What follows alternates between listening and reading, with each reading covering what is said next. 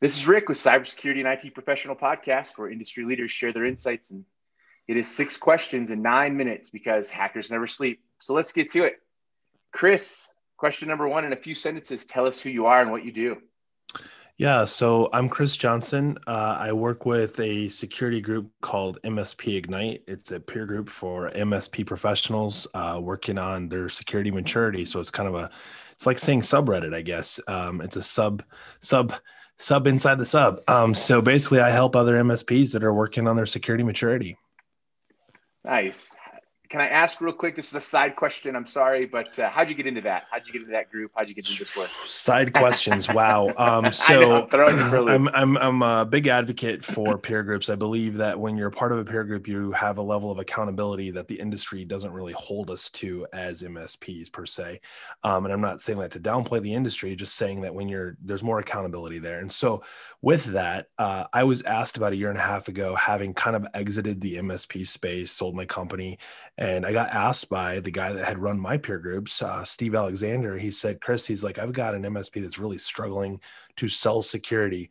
Would you get on a on a peer group call with us and just kind of hear what he's got and what it came down to? And you, you hear the saying all the time, uh, you got to eat your own dog food. I don't like that. I know we're not dogs, so why eat dog food? So let's use the let's let's drink our own champagne. So that's what I walked through. I said, how many of these 20 plus things that you want to put in front of your clients are you actually doing?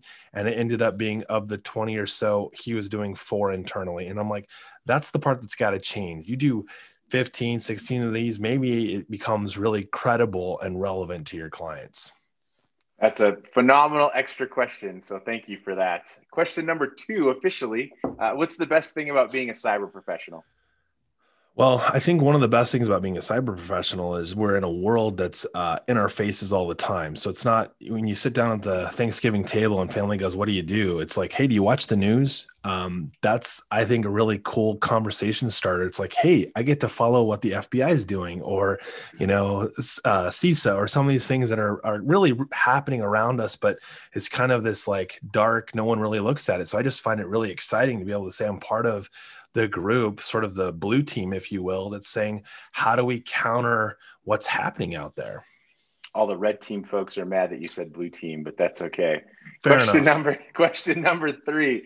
I hear from other industry leaders that cybersecurity is a top concern. What does that actually mean to you?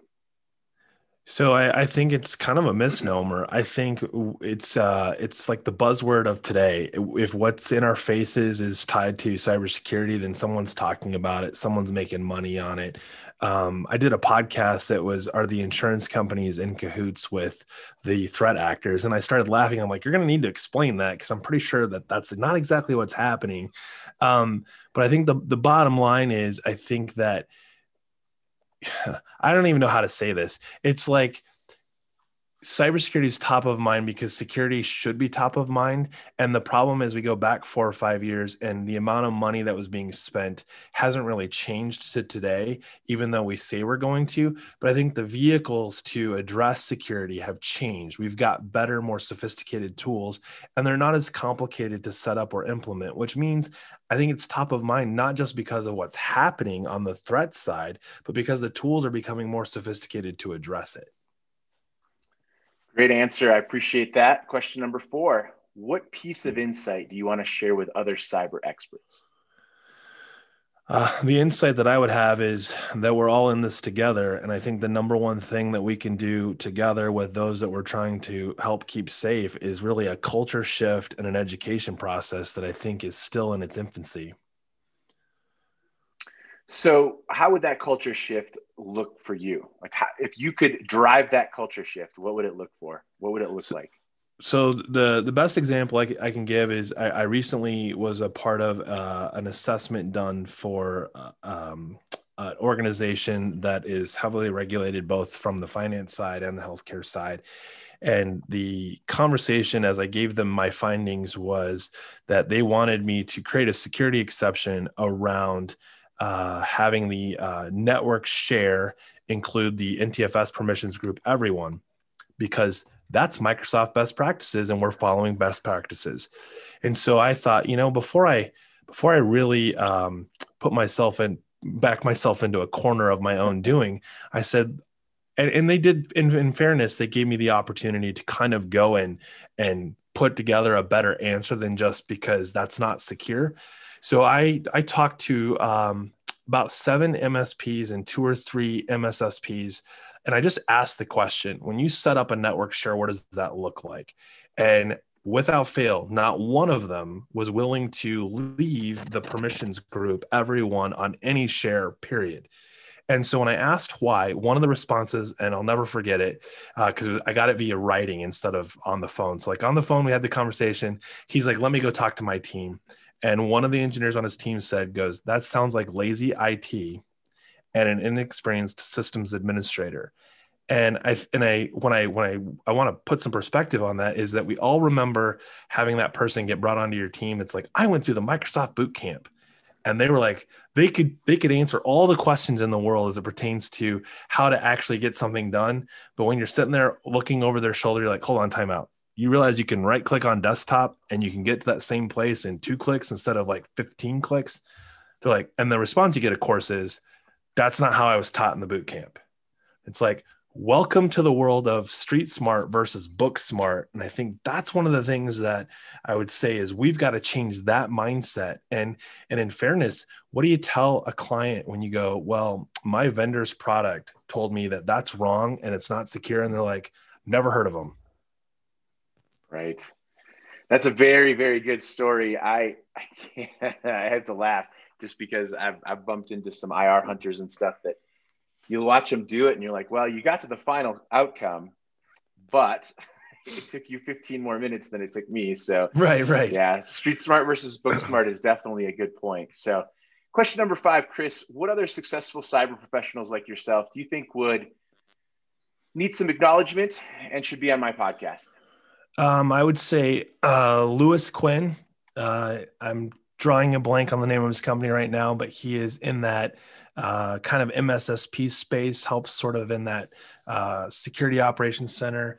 Um, I would say, really, anybody that has a passion for helping other companies that's who i would list out so uh, my friends over at onshore security uh, they're i mean that's just their passion um, Stel Valavanis. That's he actually, when I went really hardcore into security, he hired me and was kind of my mentor into really establishing like, Chris, how, how would you do this if you were doing cybersecurity leadership? How would you help my company be successful there? And, and along the way, he kind of helped steer me in the different directions. So he's probably top of mind when I think about security, just because of their approach and mindset and, and really being more peer driven, not so much vendor. Like I, I, think about the vendors, like I think about like Ryan Weeks from Datto, like strong CISO, great concept, really understands this stuff and just passionate about helping other people. And then last, I would probably say uh, Craig Taylor with Cyberhoot.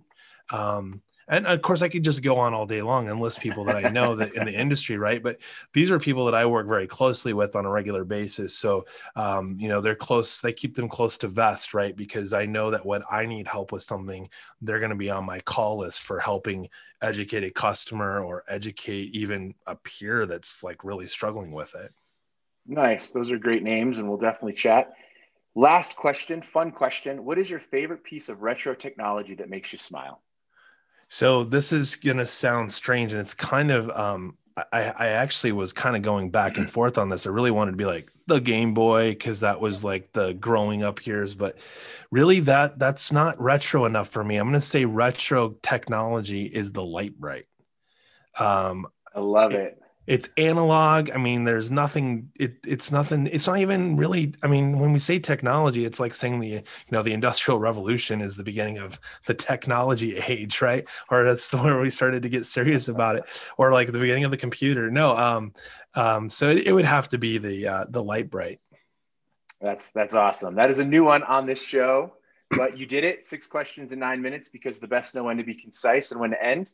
Chris it was epic having you on Make sure everyone that you check out our episodes and insights from our cybersecurity and IT professional podcast. My name is Rick Mishka. Stay awesome, my friends.